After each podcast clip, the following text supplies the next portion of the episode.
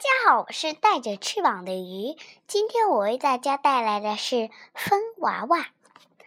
风娃娃长大了，风妈妈说：“到田野里去吧，在那里，你可以帮人们做许多事。”风娃娃来到田野，看见一架大风车正在慢慢的转动，抽上来的水断断续续的流着。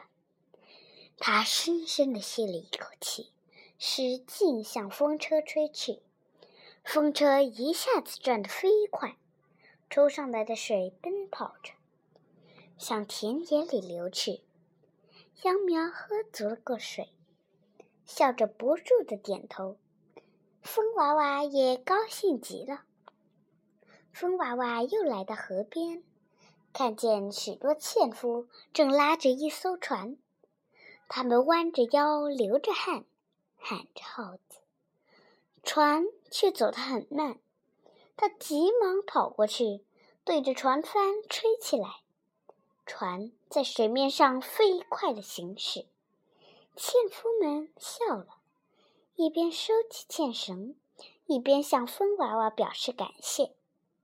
风娃娃想，帮助人们做好事真容易，只要有力气就行了。他这么想着，来到一个广场上，那里有几个孩子正在放风筝。风娃娃看见了，赶紧过去使劲吹风，风筝在空中摇摇摆摆，有的还翻起了跟斗。不一会儿，风筝被吹得无影无踪，孩子们伤心极了。